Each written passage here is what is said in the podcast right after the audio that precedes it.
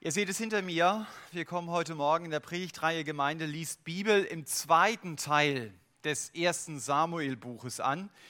Wir werden uns mit den Kapiteln 13 bis 24 beschäftigen, beziehungsweise wir werden das im Grunde genommen ja nur aufgreifen, was ihr in der Woche, die jetzt hinter uns liegt, bereits in der Bibel gelesen habt. Im Tanach, also in der hebräischen Bibel, gibt es nur ein Buch Samuel. Als Christen haben wir alle Bücher des Tanach übernommen, aber sie anders angeordnet. Und bei uns haben wir dann zwei Bücher Samuel daraus gemacht. Das war wohl von unserer Ordnung her äh, einprägsamer. Ich persönlich finde diese Überblickspredigten, wie wir sie zurzeit machen, über die Kapitel, die ihr gelesen habt, sehr anspruchsvoll. Es ist also nicht so leicht, einen Gedanken zu finden, der die Texte dann miteinander verbindet und der dann auch noch auf unser Leben anwendbar sein soll. Äh, das ist mir auch dieses Mal nicht so leicht gefallen. Ich bin froh, wenn ihr immer wieder für die Predigtvorbereitung betet. Also nicht nur in dieser Reihe, sondern grundsätzlich. Ich beginne zum Beispiel mit der Predigtvorbereitung am Montag oder am Dienstag und dann setze ich mich während der Woche immer wieder mal dran. Ich habe 1 Samuel 13 bis 24 von David aus gedacht. Denn in seinem Leben geht es in diesen Kapiteln immer wieder um Beziehungen. Um Beziehungen zu Gott, um Beziehungen zu einem treuen Freund, dem Jonathan, und um Beziehungen zu seinem Feind, dem König Saul. Und deswegen habe ich die Predigt überschrieben mit dem Satz, gestalte deine Beziehungen. Gestalte deine Beziehungen. Halte sie nicht nur aus oder lass sie so in deinem Leben dahinschippern. Nein, gestalte deine Beziehungen. Und ich habe dann die Unterpunkte der Predigt an den David angelehnt. Der erste Punkt wird bei mir heißen, gestalte deine Beziehung mit Gott indem du ihn ehrst. Der zweite Punkt wird heißen, gestalte deine Beziehung mit deinem Freund, indem du dein Leben mit ihm teilst. Und der dritte Punkt wird heißen, gestalte deine Beziehung mit deinem Feind, indem du ihm Gutes tust.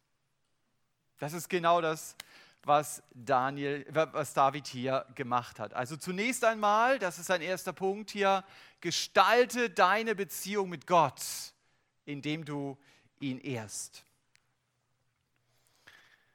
Wenn du Christ bist, dann hast du einen Gott, der redet. Das unterscheidet den lebendigen Gott der Bibel von den toten Götzen der Völker.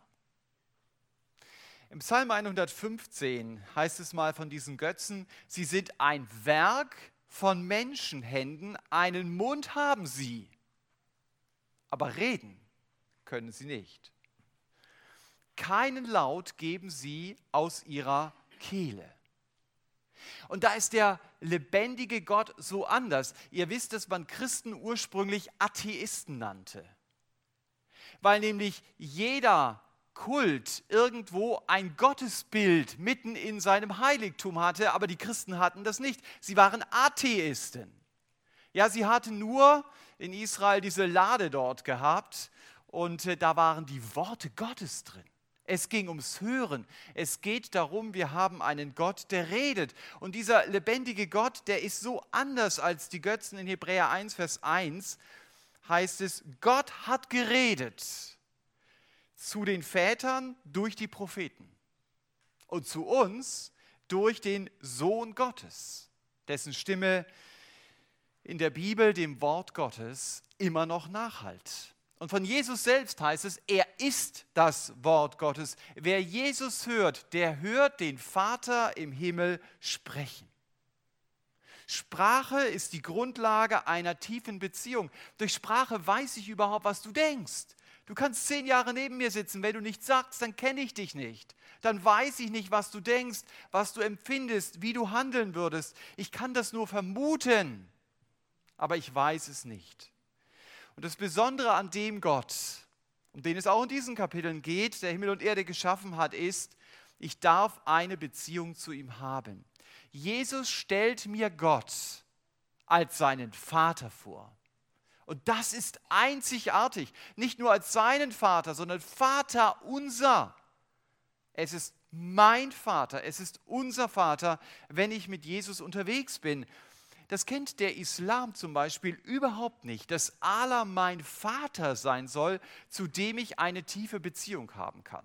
Und zusätzlich zu den Ereignissen, in die wir gleich hineingehen werden, 1 Samuel 13 bis 24, hat, so haben wir es ja letzten Sonntag schon gehört, der David einige Psalmen geschrieben. Und in diesen Psalmen hat er ausgedrückt, was er erlebt hat sind vier Psalmen, die diese Kapitel, die wir lesen, begleiten. Das ist der Psalm 18, der Psalm 52, 53 und 57.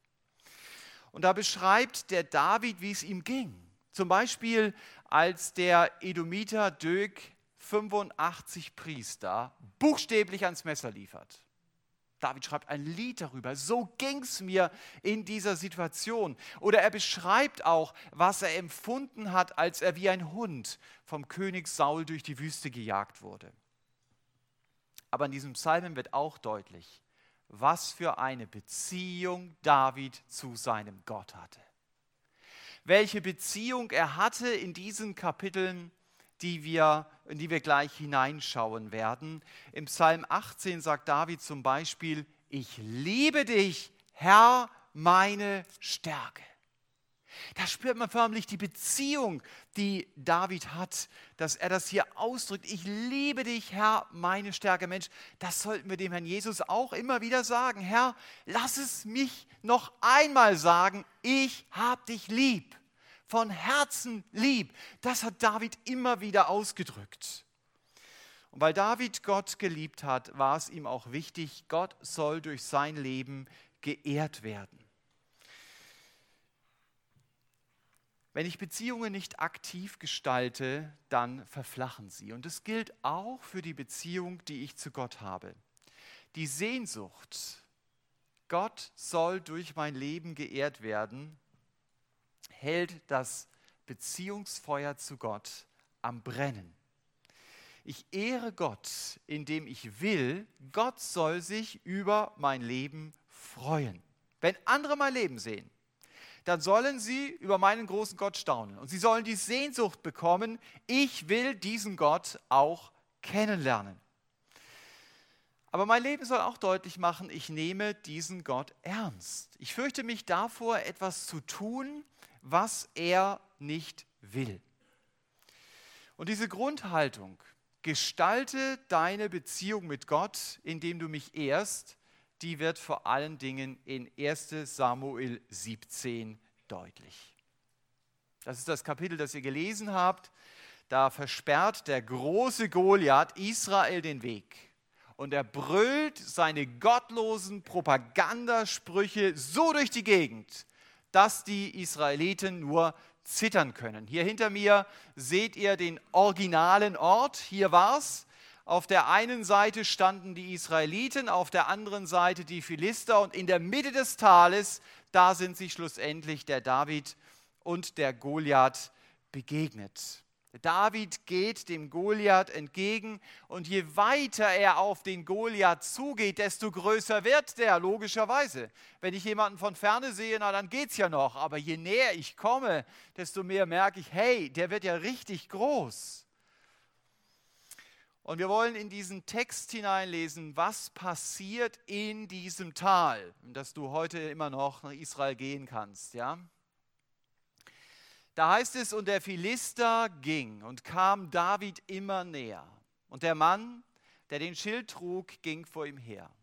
Als aber der Philister hinschaute und David sah, verachtete er ihn, weil er noch jung war. Und er war rötlich und schön von Aussehen. Und der Philister sprach zu David, bin ich denn ein Hund, dass du mit Stärken zu mir kommst? Und der Philister fluchte David bei seinen Göttern. Der Philister sagte zu David, komm her zu mir, dass ich dein Fleisch den Vögeln des Himmels und den Tieren des Feldes gebe. Das ist eine nette Einladung hier. Und David antwortete dem Philister, du kommst zu mir mit Schwert, Lanze und Krummschwert, ich aber komme zu dir mit dem Namen des Herrn der Heerscharen, des Gottes der Schlachtreihen Israels, den du verhöhnt hast. Heute wird der Herr dich in meine Hand ausliefern und ich werde dich erschlagen und dir den Kopf abhauen. Und die Leichen des Heeres der Philister werde ich heute noch den Vögeln des Himmels und den wilden Tieren der Erde geben. Und die ganze Erde soll erkennen, dass Israel einen Gott hat. Und diese ganze Versammlung soll erkennen, dass der Herr nicht durch Schwert oder Speer rettet, denn der Herr ist der Kampf und er wird euch in unsere Hand geben.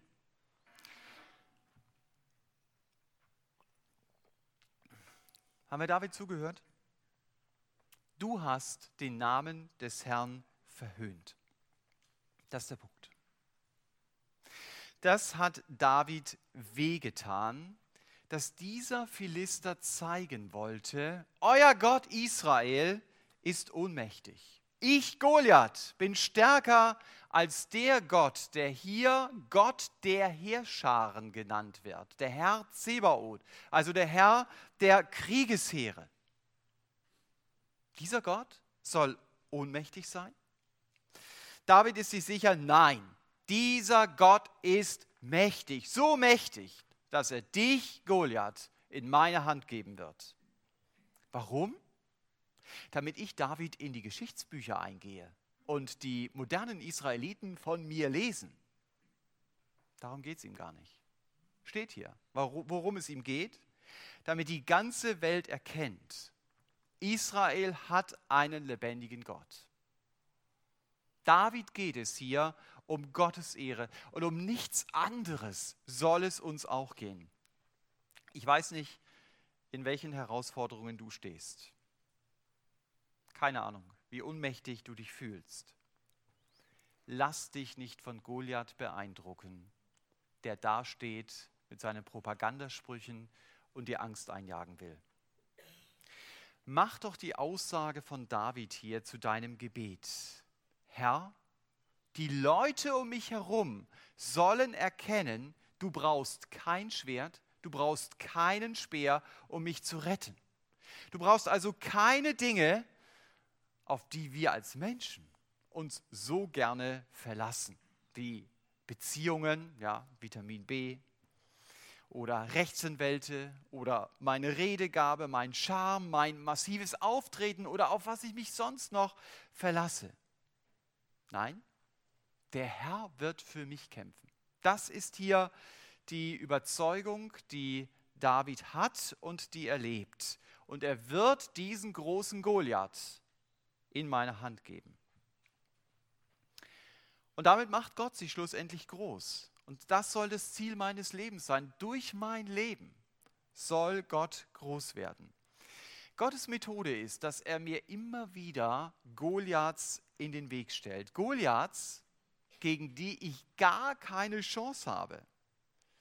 Aber ich darf bewusst auf diese Goliaths zugehen und gespannt sein, was Gott tun wird. Gott will, ich soll erleben, Gott gibt Goliath in meine Hand.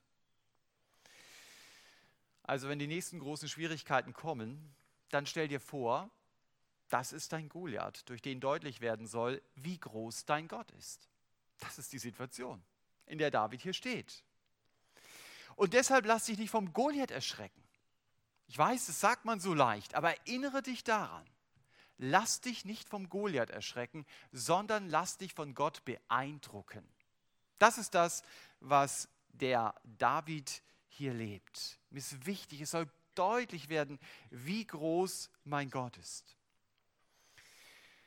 Vergiss nicht, du gestaltest deine Beziehung mit Gott, indem du ihn ehrst. Und das tust du, indem du brüllende Goliaths als Glaubensherausforderungen annimmst und darum bittest und damit rechnest, dass Gott die Situation regelt. Davids Beziehung wurde aber auch deutlich an seiner Beziehung zu Jonathan, dem Sohn Sauls. Ich habe diese Beziehung zu Jonathan eben mit dem Satz überschrieben, gestalte deine Beziehung mit deinem Freund, indem du dein Leben mit ihm teilst. Es ist gut, Freunde zu haben. Freunde, vor denen man denken kann, ohne jedes Wort auf die Goldwaage legen zu müssen. Freunde, die mich ermutigen, wenn ich niedergeschlagen bin, die mich aber auch korrigieren, wenn ich dabei bin, mich im Glauben oder aber auch im Leben zu verlaufen. David und Jonathan waren solche Freunde. Und von ihrem Umgang miteinander können wir eine ganze Menge über Freundschaften lernen. Die beiden haben ihr Leben wirklich miteinander geteilt. Hier in 1 Samuel 1 bis 4 lernen wir sie kennen, wie diese Freundschaft entsteht. Da heißt es, und es geschah, als er aufgehört hatte, mit Saul zu reden, in Klammern, nach dem Sieg über Goliath, Klammer zu, verband sich die Seele Jonathans mit der Seele Davids und Jonathan gewann ihn lieb wie seine eigene Seele. Und Saul nahm ihn an, je, an jenem Tag zu sich und ließ ihn nicht wieder in das Haus seines Vaters zurückkehren. Und Jonathan und David schlossen einen Bund, weil er ihn lieb hatte wie seine eigene Seele.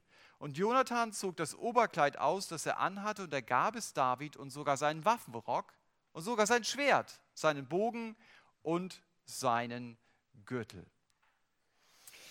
David und Jonathan fanden sich offensichtlich sympathisch. Das ist nicht alles für eine Freundschaft, aber es ist wichtig. Also ich werde wahrscheinlich keine intensive Freundschaft mit jemandem haben, der für mich überhaupt nicht sympathisch ist. Sie schlossen einen Bund miteinander, haben wir gelesen. Dieser Bund hat auf jeden Fall beinhaltet, füreinander da zu sein, sein Leben zu teilen und was hier auch durchkommt, einander zu schützen. In dem Moment, als die beiden sich begegnen, hat der Jonathan ja noch mehr Macht als der David und er konnte seine Macht durchaus benutzen, um David zu schützen. Er gibt ihm hier ganz symbolisch sein Schwert. Aber vielleicht klingt hier auch schon 1 Samuel 23, 17 an, wo Jonathan dann zu David sagen wird, du wirst König werden und ich werde der Zweite sein. Denn Jonathan gibt hier seine ganze königliche Ausrüstung dem David, quasi als ob er es ihm schon übergibt. Also wir können nicht ganz sicher sagen, was genau dieser Bund beinhaltet hat, aber Schutz war auf jeden Fall mit drin. Und dass Jonathan den David schützt, das erleben wir dann ganz praktisch, zum Beispiel in 1 Samuel 19. Da heißt es, Saul nun redete mit seinem Sohn Jonathan und all seinen Knechten, dass er David töten wolle. Jonathan aber, der Sohn Sauls, hatte großen Gefallen an David und Jonathan berichtete es David und sagte, mein Vater Saul sucht dich zu töten. Nun hüte dich doch morgen und bleibe im Versteck sitzen und verbirg dich. Ich aber will hinausgehen und mich auf dem Feld neben meinem Vater stellen, wo du bist, und ich will mit meinem Vater über dich reden und sehen, wie es steht, und es dir berichten. Und Jonathan redete mit seinem Vater Saul Gutes von David und sagte zu ihm, der König versündige sich nicht an seinem Knecht, an David, denn er hat sich nicht an dir versündigt. Und seine Taten sind dir sehr nützlich. Er hat sein Leben aufs Spiel gesetzt und den Philister erschlagen. Und der Herr hat ganz Israel einen großen Sieg verschafft. Du hast es gesehen und dich darüber gefreut. Warum willst du dich an unschuldigem Blut versündigen, dass du David ohne Ursache tötest? Und Saul hörte auf die Stimme Jonathans und Saul schwor, so wahr der Herr lebt, wenn er getötet wird. Da rief Jonathan David und Jonathan berichtete ihm all diese Worte. Und Jonathan brachte David zu Saul und er diente ihm wie früher. Also Jonathan stellt sich hier auf die Seite Davids gegen seinen Vater.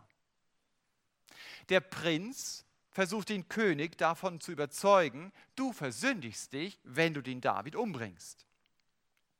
Das ist interessant, die Freundschaftsbande waren hier stärker als die Familienbande. Jonathan betont seinem Vater gegenüber Gottes Handeln. Er sagt hier, es war der Herr, der Israel durch David einen großen Sieg über Goliath geschenkt hat. Und Jonathan schafft es tatsächlich, dass David wieder in den Palast zurückkommt. Das zeigt, diese jungen Männer hatten ein tiefes Vertrauen zueinander. Also ich weiß ehrlicherweise nicht, wie es mir gegangen wäre. Da will mich jemand töten und dann sagt sein Sohn, ach komm doch wieder zurück in den Palast. Ja, hm, ähm, ich glaube, ich nehme doch lieber ein Hotelzimmer. Aber das heißt, der David hat dem Jonathan ganz tief vertraut. Er hat gewusst, wenn der Jonathan das sagt, dann ist es keine Falle, die man mir stellt, sondern auf sein Wort kann ich gehen. Wen hast du, dem du so vertrauen kannst? Gott will, dass wir in der Gemeinde Menschen haben, denen wir vertrauen können. Deshalb gibt es Gemeinde. Und wenn du niemanden hast, dann, dann bete doch dafür. Dann sag, Herr, gib mir auch so einen Jonathan oder eine Jonatine oder so. Ich war mir nicht ganz sicher, wie es dann heißt. Auf jeden Fall, damit wir uns gegenseitig ermutigen können. Im Leben ermutigen können und auch im Glauben ermutigen können. Äh, dazu gehört aber auch, dass ich Gespräche mit anderen Christen in der Gemeinde immer wieder suche. Weißt du, Freunde muss man irgendwann kennenlernen. Das ist nicht so, dass man sich dann auf seinen Sessel setzt und irgendwann klopfen sie an die Tür und sagen, hallo, ich wollte mich mal melden, ich bin dein Freund. Das geschieht, indem ich mit Leuten rede, die lerne ich kennen. Freundschaften entstehen langsam. Freundschaften brauchen Zeit, aber Freundschaften wie hier bei Jonathan und David können an Tiefe gewinnen. Und das können wir übrigens auch für unsere Kinder beten, können dafür beten, Herr, schenke ihnen, dass sie in der Gemeinde gute Freunde finden. Es gibt so ein Alter, da kommt man nicht in die Gemeinde, weil man die Predigt hören will sondern da kommt man ehrlicherweise in die Gemeinde, weil man seine Freunde treffen will. Schade, wenn die nicht da sind. Und dafür dürfen wir beten und sagen, Herr, schenk es unseren Kindern, dass sie Freunde finden. Und wenn sie keine haben, dann darf ich weiter beten. Und dann ist es aber auch wichtig, dass ich sie ihnen ermögliche, dass sie bei Veranstaltungen dabei sind, dass sie bei Freizeiten dabei sind. Ich kann viel beten, wenn ich es ihnen nicht ermögliche, dabei zu sein, dann wird es leider nicht so viel bringen. Also habt das im Blick, der David und der Jonathan, die haben diese Beziehung miteinander gestaltet. Da war wirklich ein ganz, ganz tiefes Vertrauen da. Und dann erleben wir in 1 Samuel 20, dass diese Freundschaft eine Bewährungsprobe bekommt da haben wir 1 Samuel 20, die ersten beiden Verse, da heißt es, und David floh von Ajot in Rama und er kam und sagte vor Jonathan, was habe ich getan? Was ist meine Schuld? Und was ist mein Vergehen gegen deinen Vater, dass er mir nach deinem Leben trachtet? Und er, also Jonathan, antwortete ihm, ausgeschlossen du sollst nicht sterben. Siehe, mein Vater tut nichts, weder Großes noch Kleines, ohne dass er mir etwas davon sagt. Warum sollte mein Vater diese Sache vor mir verbergen? Es ist nicht so. Aussage gegen Aussage. Sie lassen einander stehen. Ich lese gleich ab Vers 27 weiter. Da heißt es, und es geschah am anderen Tag des Neumondes, dem zweiten, als der Platz Davids wieder leer blieb. Ihr kennt die Geschichte, ich setze sie voraus, dass es hier um ein Festmahl ging, an dem David nicht erschienen ist. Da sagte Saul zu seinem Sohn Jonathan, warum hat der Sohn Isais gestern und heute nicht zum Essen gekommen? Jonathan antwortete, antwortete Saul, David hat es sich dringend von mir erbeten, nach Bethlehem gehen zu dürfen und sagte, lass mich doch gehen denn wir haben ein Familienopfer in der Stadt und mein Bruder selbst hat es mir geboten. Und nun, wenn ich Gunst in deinen Augen gefunden habe, so lass mich doch gehen, dass ich meine Brüder sehe. Darum ist er nicht, des, äh, nicht an den Tisch des Königs gekommen. Da entbrannte der Zorn Sauls über Jonathan und er sagte zu ihm, du Sohn einer entarteten Mutter, ich habe wohl erkannt, dass du den Sohn Isais erkoren hast, dir und deiner Mutter, die dich geboren hat, zur Schande. Denn all die Tage, die der Sohn Isais auf Erden lebt, wirst weder du noch deine Königsherrschaft Bestand haben. Und nun schicke hin und lass ihn zu mir bringen, denn er ist ein Kind des Todes. Also das war sicher noch emotionaler, ich kann das gar nicht so nachmachen, wie die Leute das damals gemacht haben. David sagt also, Saul will mich umbringen. Und Jonathan meint, so haben wir es gelesen, du träumst. Das würde ich doch mitbekommen. Aber sie können stehen, sie einander stehen lassen mit diesen verschiedenen Überzeugungen. Jonathan lässt sich sogar dafür gewinnen, seinen Vater zu testen. um dann leider feststellen zu müssen, äh, der David hat recht. Saul will tatsächlich den David umbringen. Spannender Text, denn warum lügt denn hier der Jonathan seinem Vater vor? David hat mich gebeten, ihm einen Besuch in Bethlehem zu gestatten. Denn das ist eine offensichtliche Lüge. Das stimmt so nicht. Diese Lüge wird zwar dargestellt, aber sie wird nicht gut geheißen. Ich kann sie trotzdem nicht entschuldigen. Lüge ist und bleibt Lüge. Aber vielleicht helfen solche Szenen auch uns eben, um zu verstehen, auch auf dem Weg mit Gott machen seine Kinder eine Menge Müll. Letztens sagte jemand zu mir, Thomas, wenn ich das Alte Testament lese, dann entspannt mich das kolossal auf dem Weg mit Jesus. Weil ich einfach die Leute kennenlerne.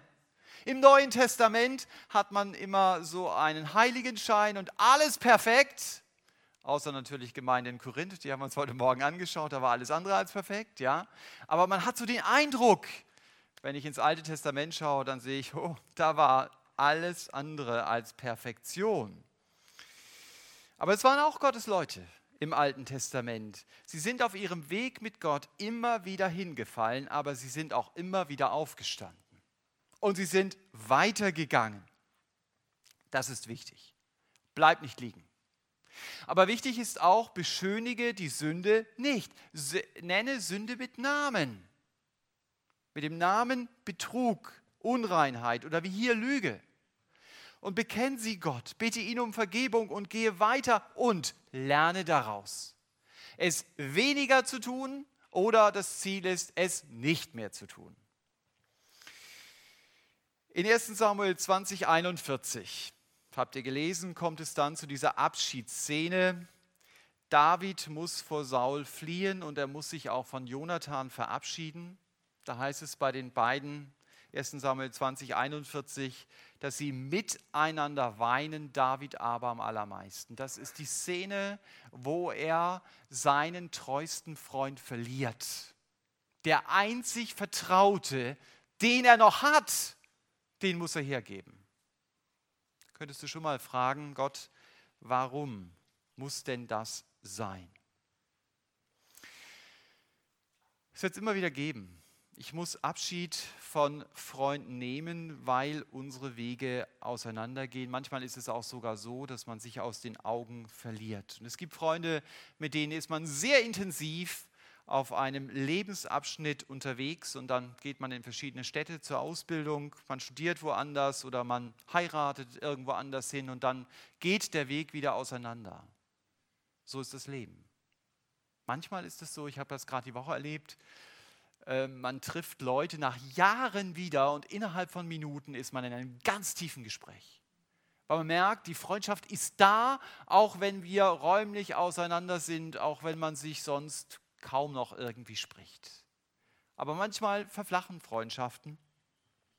Und ich glaube, man darf immer wieder neu beten und sagen, Herr, gib mir jemanden auf diesem Lebensabschnitt, der mein Freund sein kann, dem ich Freund sein kann. Das soll ja die Grundhaltung sein.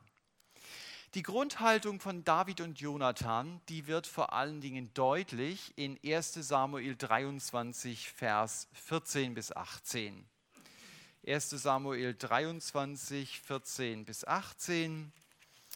Da lesen wir, und David blieb in der Wüste auf den Bergfelsen und er blieb im Gebirge in der Wüste Sif. Und Saul suchte ihn alle Tage, aber Gott gab ihn nicht in seine Hand. Und David sah, dass Saul ausgezogen war, um ihm nach dem Leben zu trachten. Und David war in Horesha, in der Wüste Sif. Da machte sich Jonathan, der Sohn Sauls, auf und ging zu David nach Horesha und stärkte seine Hand in Gott. Und er sagte zu ihm, fürchte dich nicht, denn die Hand meines Vaters Saul wird dich nicht finden. Du wirst König über Israel werden und ich werde der Zweite nach dir sein. Und auch mein Vater Saul hat erkannt, dass es so ist. Und beide schlossen einen Bund vor dem Herrn. David blieb in Horesha, Jonathan aber kehrte nach Hause zurück. Hast du das bewusst gelesen, was hier steht, wenn wir den Satz hier beginnen? da heißt es eben, dass der Saul den David gesucht hat. Hier heißt es, Saul sucht ihn alle Tage mit Spürhunden, mit einem Informationssystem, mit Spionen. Er hat ihn nicht gefunden. Und äh, dann steht hier, und Jonathan reist in die Wüste und trifft David sofort. Hatten sie die Wegweiser übersehen? Wo stand hier ist David? Vielleicht war das ein spezielles göttliches GPS oder die beiden kannten einander so gut, dass sie ahnten, wo der andere nur sein kann. Also das finde ich schon sehr speziell, dass er ihn sofort findet. Ich finde die Szene aber überhaupt so stark. Der Jonathan ermutigt den David, weiter mit Gott zu leben. Der Prinz motiviert den Hirten geistlich. Und er sagt zu ihm, du wirst der Erste sein und ich der Zweite. Das zeigt, wie tief ihre Freundschaft war. Jonathan war ganz wichtig, was Gott mit David vorhatte. Und er hat ihm David jetzt nicht vorgeheult, David, du fehlst mir so. Wie kann Gott uns das nur antun, unsere Wege zu trennen? Das ist ja manchmal auch so, dann bleibt man da stehen und geht nicht weiter. Nee, die haben sich gerade darin gefördert, Gottes Wege zu erkennen. So wie wir es bei der Segnung hier gehört haben, Psalm 37. Seine Wege zu erkennen und seine Wege zu gehen. Super wenn du so ein Freund bist. Und wenn dir das wichtig ist an deinem Freund oder deine Freundin. Es ging ihnen auch nicht darum, Jonathan auch nicht, besser zu sein als der andere. Ich wünsche es jedem von uns. So toll eine Freundschaft auch ist, den anderen eben nicht festzuhalten, weil ich ihn zu meinem Glück brauche, sondern den anderen frei zu geben und zu begreifen, er soll sein ganzes Glück in Gott finden.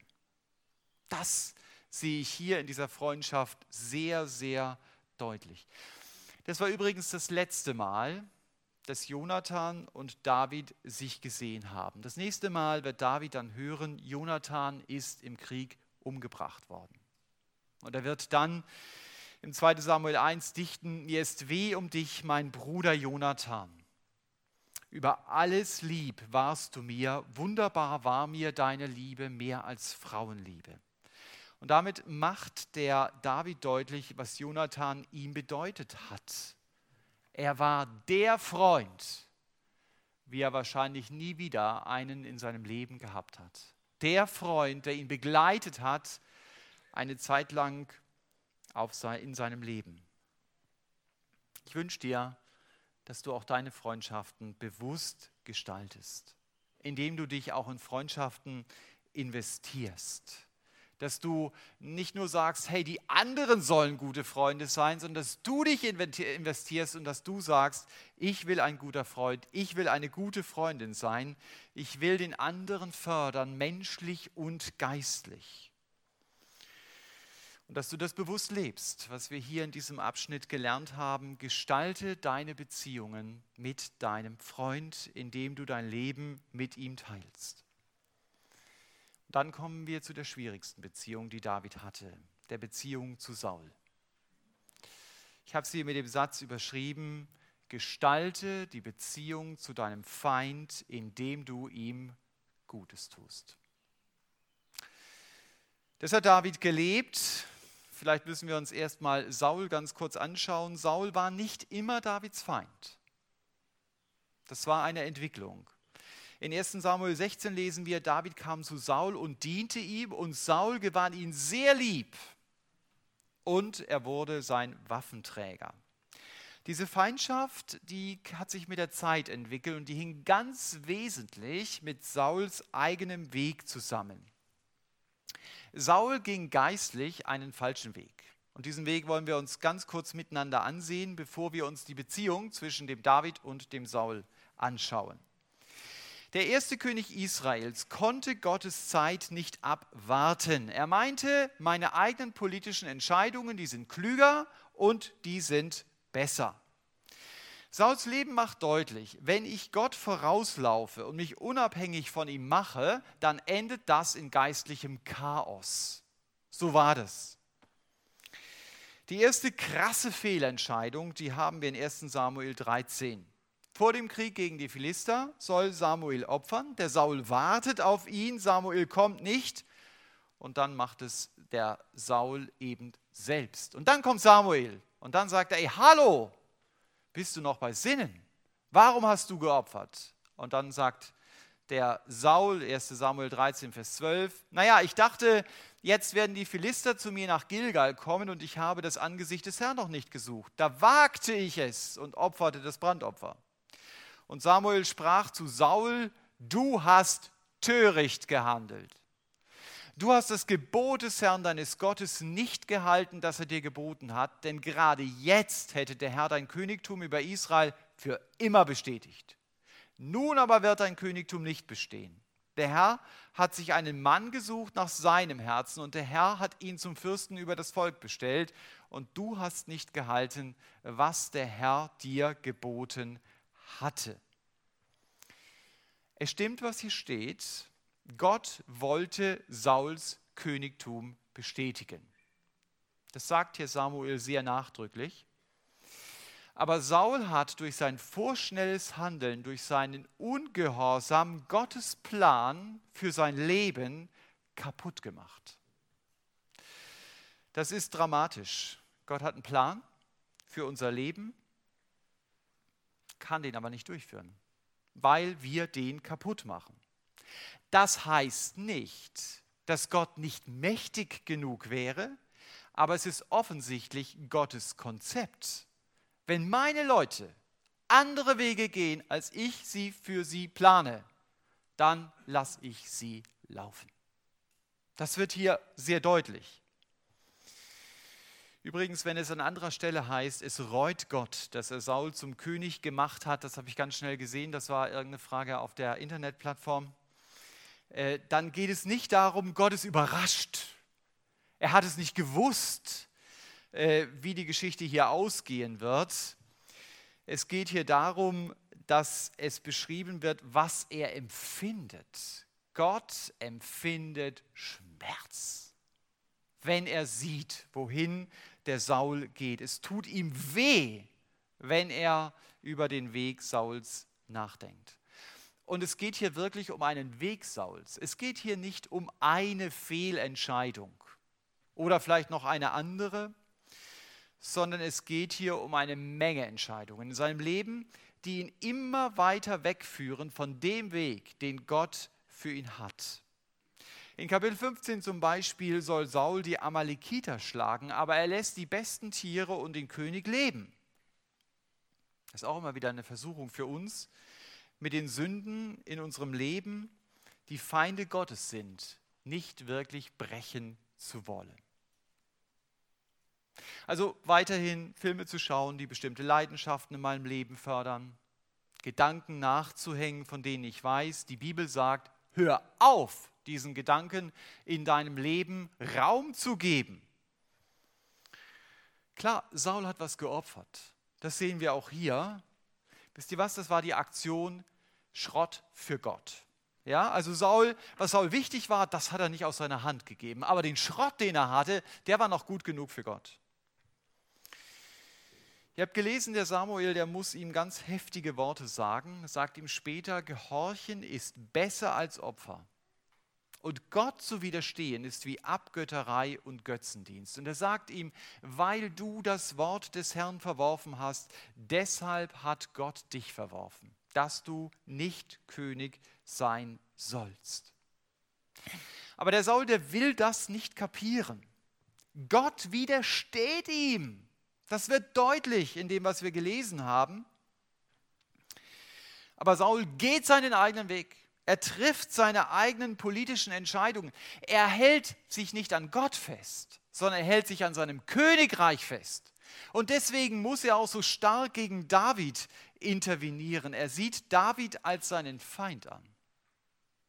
und dabei ist Gott sein Feind. So steht es wörtlich in 1 Samuel 28, Vers 16. Saul war nicht zufrieden mit Gottes Platzanweisung und er war auch nicht bereit, mit seiner Sünde zu brechen.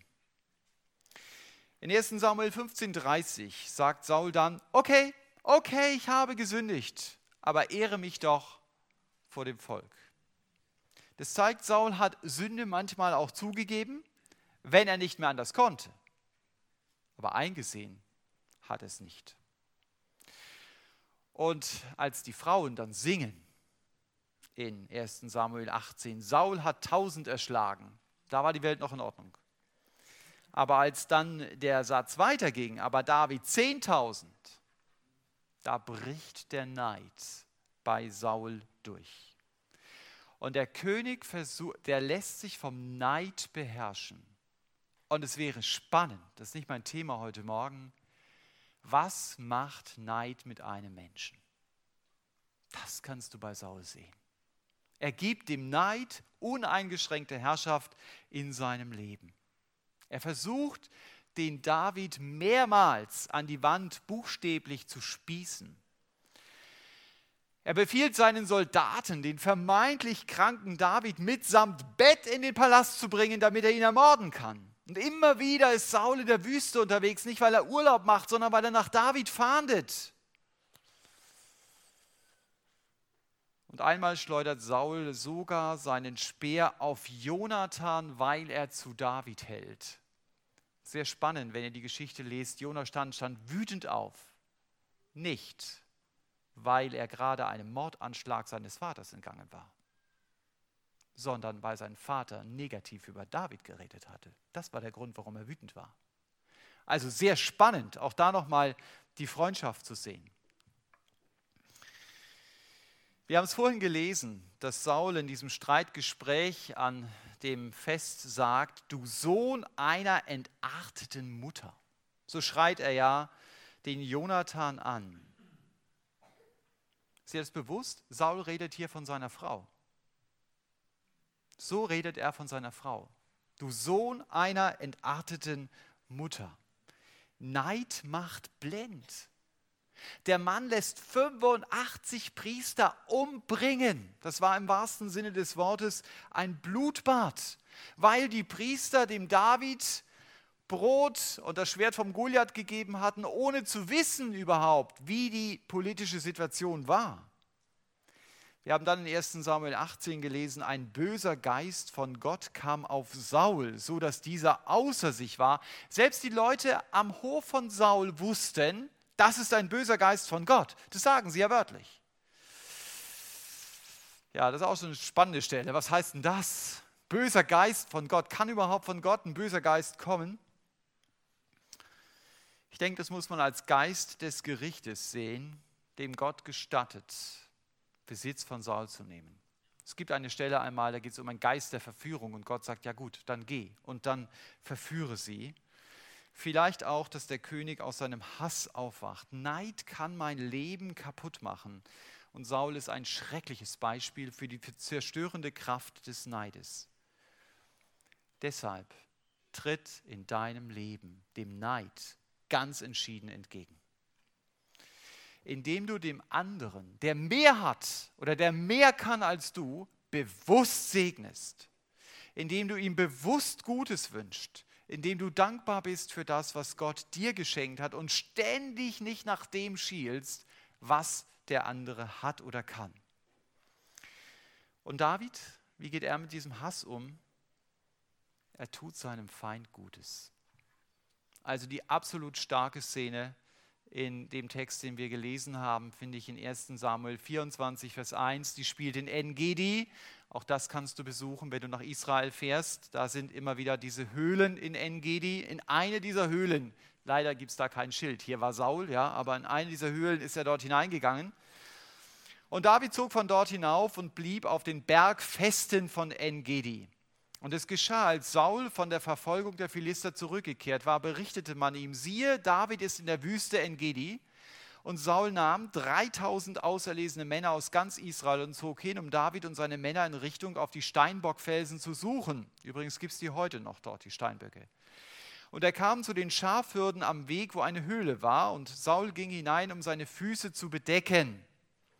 Das hat Luther so übersetzt. Ich sage euch nicht, was er ursprünglich dorthin geschrieben hat. Also es heißt eigentlich, er geht zum Austreten hier. David aber und seine Männer saßen hinten in der Höhle. Da sagten die Männer Davids zu ihm, siehe, das ist der Tag, von dem der Herr zu dir gesagt hat, siehe, ich werde deinen Feind in deine Hand geben, damit du mit ihm tun kannst, wie es gut ist in deinen Augen. Und David stand auf und schnitt heimlich einen Zipfel von dem Oberkleid Sauls ab, als der sich dann wahrscheinlich nachher noch hingelegt hat. Und danach geschah es, da schlug dem David das Herz, weil er den Zipfel vom Oberkleid Sauls abgeschnitten hatte. Und er sagte zu seinen Männern, das sei vor dem Herrn fern von mir, dass ich so etwas an meinem Herrn, dem Gesalbten des Herrn, tun sollte, meine Hand an ihn zu legen, denn er ist der Gesalbte des Herrn. Du liest das und du denkst, hey, wie kann der David so handeln? Da motiviert ihn jemand noch mit einem Bibelvers und sagt, stich zu. Und David sagt, nein, Stich zu, das ganze Elend wäre zu Ende in deinem Leben. Hey, du musst nicht mehr vor Saul weglaufen. Hast du vergessen, was die letzten Jahre war? Wir waren nur auf der Flucht vor diesem Mann. Und jetzt gibt der Herr ihn in deine Hand. David weiß, es ist nicht Gottes Stunde. Dessen war er sich sehr bewusst und ich habe dann als letzten Vers im Neuen Testament einen Vers gefunden, haben wir heute Morgen schon in der GBS gelesen, der drückt das aus, was David hier lebt. Da heißt es, rächt euch nicht selbst, Geliebte, sondern gebt Raum dem Zorn, denn es steht geschrieben, mein ist die Rache, ich will vergelten, spricht der Herr. Wenn nun deinen Feind hungert, so speise ihn. Wenn ihn dürstet, so gib ihm zu trinken. Und wenn du das tust, wirst du feurige Kohlen auf sein Haupt sammeln. Lass dich nicht vom Bösen überwinden, sondern überwinde das Böse mit Gutem. So gestaltet David seine Beziehung zu Saul. David hatte seinen Fall Gott abgegeben und das hat ihn frei gemacht. Deswegen konnte er dem Saul Gutes tun. Deswegen konnte er feurige Kohlen auf sein Haupt sammeln. Das ist also ein Begriff für ich tue dem anderen Gutes, der mir Schlechtes tut. Oder das, wie es dann danach steht, ich lasse mich vom Bösen nicht überwinden. Und ihr merkt schon, das kann ich natürlich nicht aus eigener Kraft. So bin ich nicht. Aber Gott will das, genau das in mir wirken. Und wenn David das schon im Alten Testament leben konnte, seinem Feind Gutes zu tun, dann will Gott mir das erst recht im Neuen Testament schenken.